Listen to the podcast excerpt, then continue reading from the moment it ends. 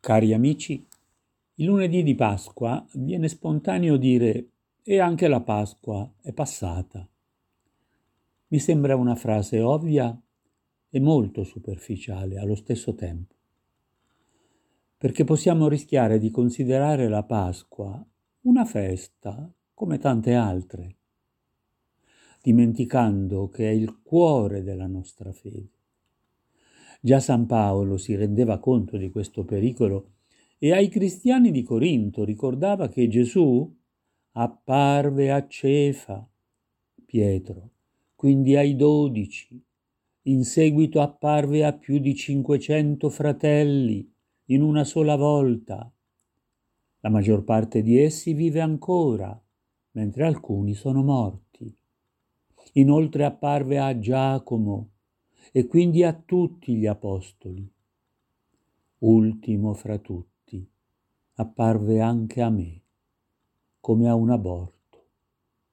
Dalla prima ai Corinzi, capitolo 15.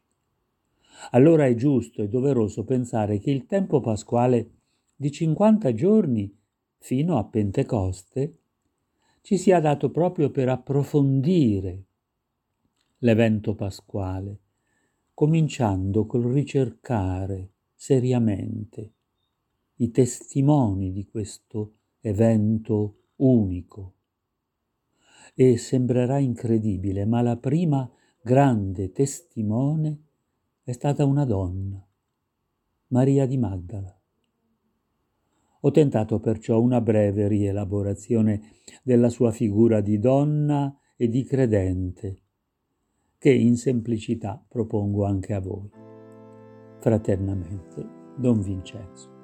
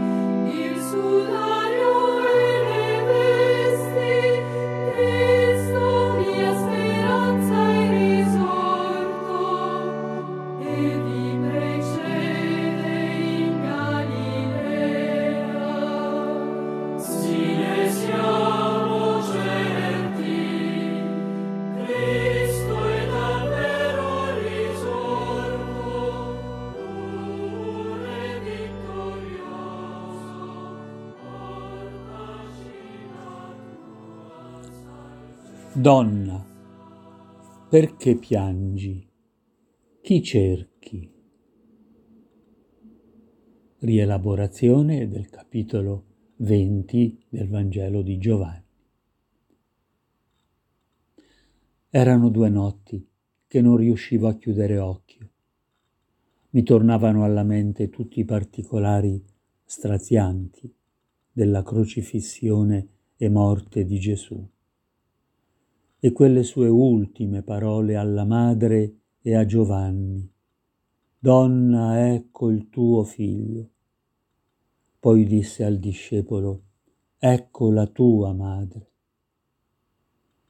La scena della spugna imbevuta di aceto e quel suo abbandono supremo nelle braccia del Padre. Tutto è compiuto. E chinato il capo, spirò.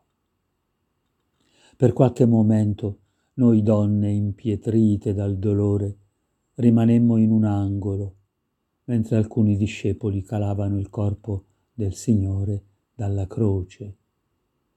Pochi minuti per prepararlo ad una degna, anche se affrettata, sepoltura. Poi dovemmo allontanarci in fretta a motivo della Pasqua ebraica che stava iniziando, ma quella notte sembrava interminabile. Non si faceva mai giorno. Mi rigiravo nel letto pensando a lui e pregando con le parole di un salmo a me caro. Nel mio giaciglio di te mi ricordo, penso a te nelle veglie notturne. Salmo 63. Erano parole confortanti, ma lui non c'era. Mi alzai di scatto dal letto e corsi nella notte in cerca di lui. Nel giorno dopo il sabato, Maria di Magdala si recò al sepolcro di buon mattino quando era ancora buio. Era davvero buio, fuori e dentro di me. Gesù era morto, lui, il sole della mia vita, tramontato per sempre. E vide che la pietra era stata ribaltata dal sepolcro. A quella vista rimasi sconvolta. Qualcuno aveva profanato la tomba di Gesù? Avevano rubato il suo corpo? Mi sentii terribilmente sola e impotente. Allora corsi a chiedere aiuto a Pietro e Giovanni. Hanno portato via il Signore dal sepolcro. Non sappiamo dove l'hanno posto. Si destarono di soprassalto e corremmo di nuovo, tutti e tre, verso il sepolcro. Arrivò per primo Giovanni, il più giovane di noi, ma non entrò. Aspettò che arrivassimo anche Pietro ed io. Entrammo tutti e tre. Il cuore mi batteva forte, ma potei notare alcuni dettagli. Le bende per terra e il sudario che gli era stato posto sul capo, non per terra, con le bende, ma piegato in un luogo a parte. Non erano stato certo dei ladri a rubare il corpo di Gesù, non avrebbero lasciato tutto così in ordine.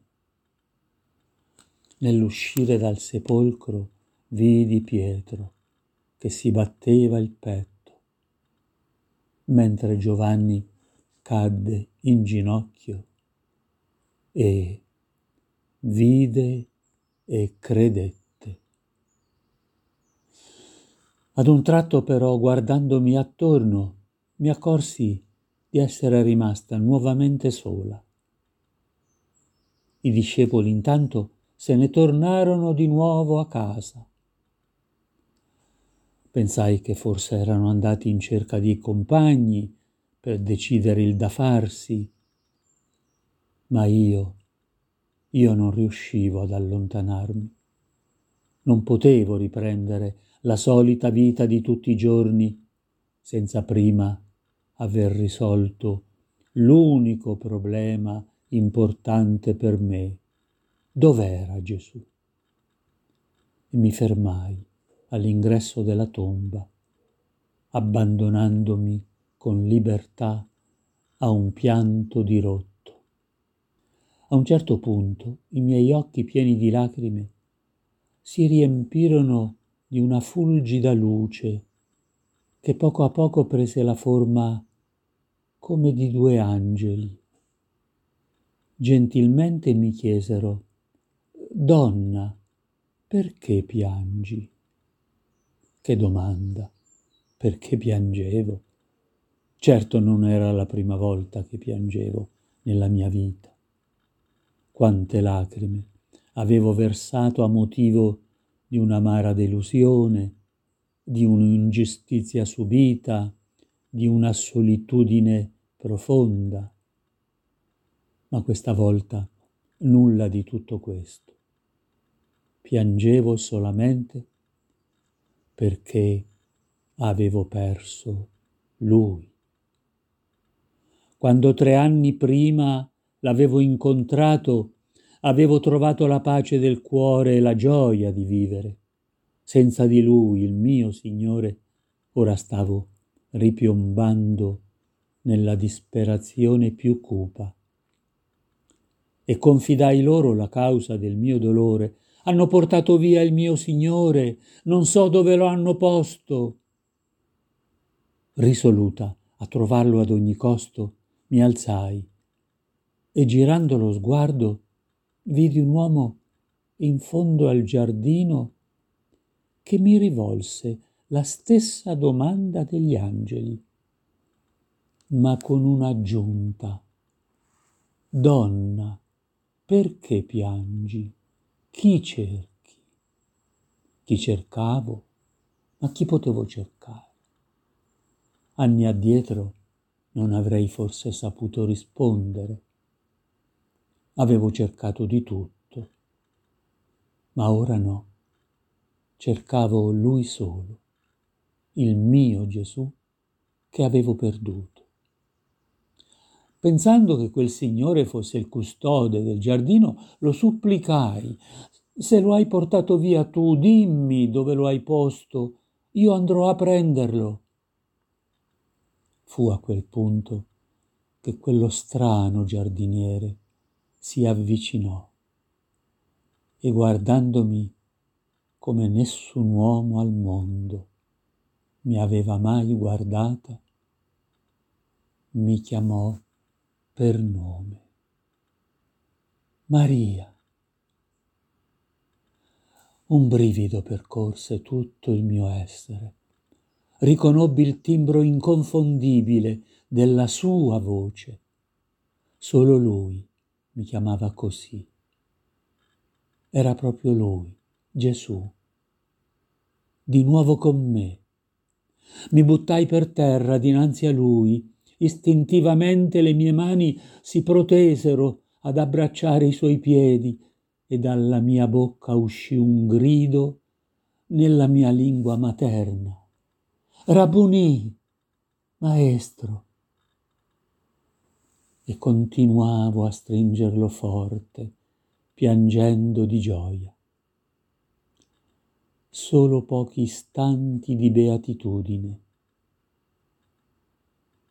Con voce soave e forte insieme mi disse, non mi trattenere, perché non sono ancora salito al Padre lì per lì non capii cosa volesse dirmi e perché volesse privarmi di quella gioia così pura. Certo io pensavo di aver ritrovato l'amico delle mie confidenze, il compagno dei nostri viaggi, il maestro di cui ascoltavo rapita ogni sua parola. Lui invece voleva farmi fare un passo in avanti nella fede e non continuare a rimpiangere il passato.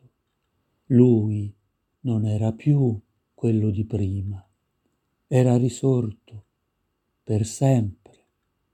Certo non si allontanava da noi, questo no, restava con noi, ma in un modo diverso, come risorto e vivente con il suo spirito nella comunità dei suoi fratelli. Proprio per questo aveva bisogno di me e mi comandò, vada ai miei fratelli e di loro, io salgo al Padre mio e Padre vostro, Dio mio e Dio vostro.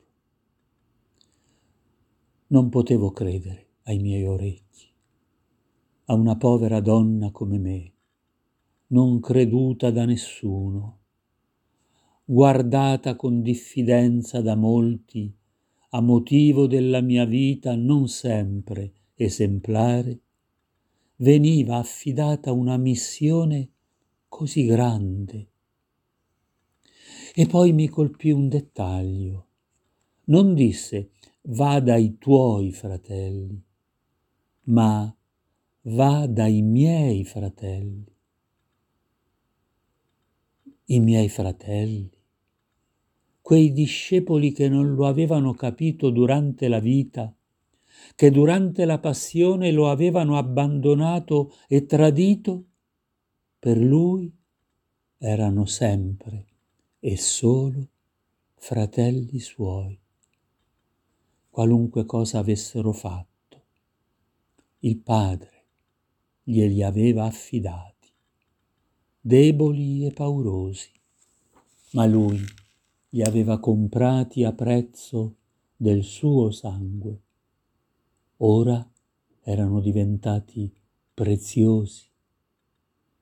Poteva riconsegnarli al Padre senza vergognarsi di loro.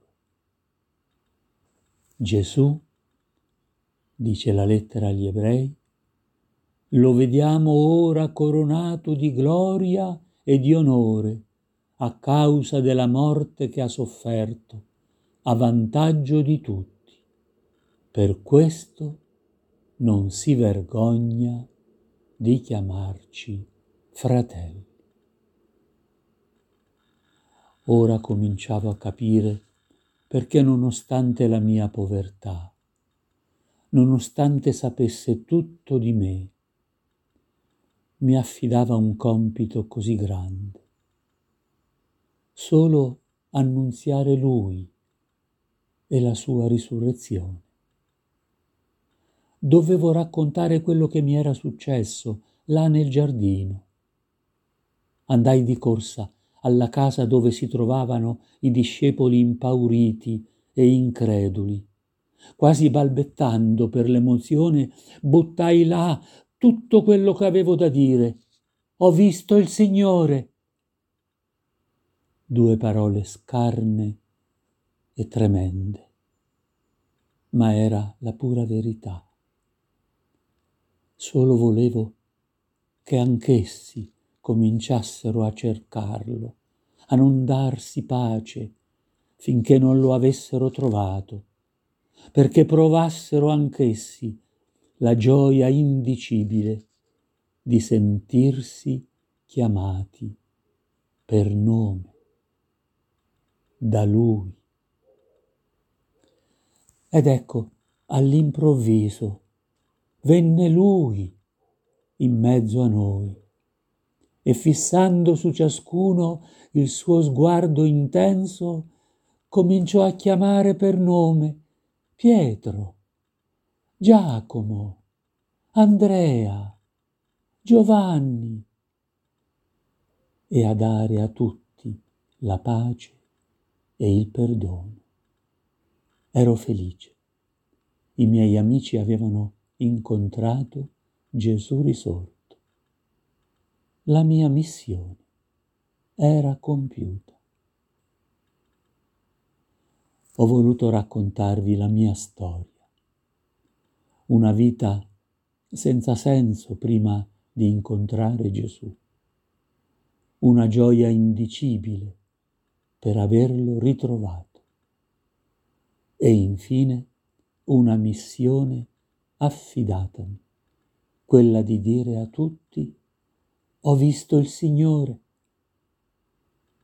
Ho voluto dirlo anche a voi, perché a vostra volta lo diciate ad altri. Io vi aspetto tutti quassù per celebrare insieme la Pasqua senza tramonto. Maria di Magdala.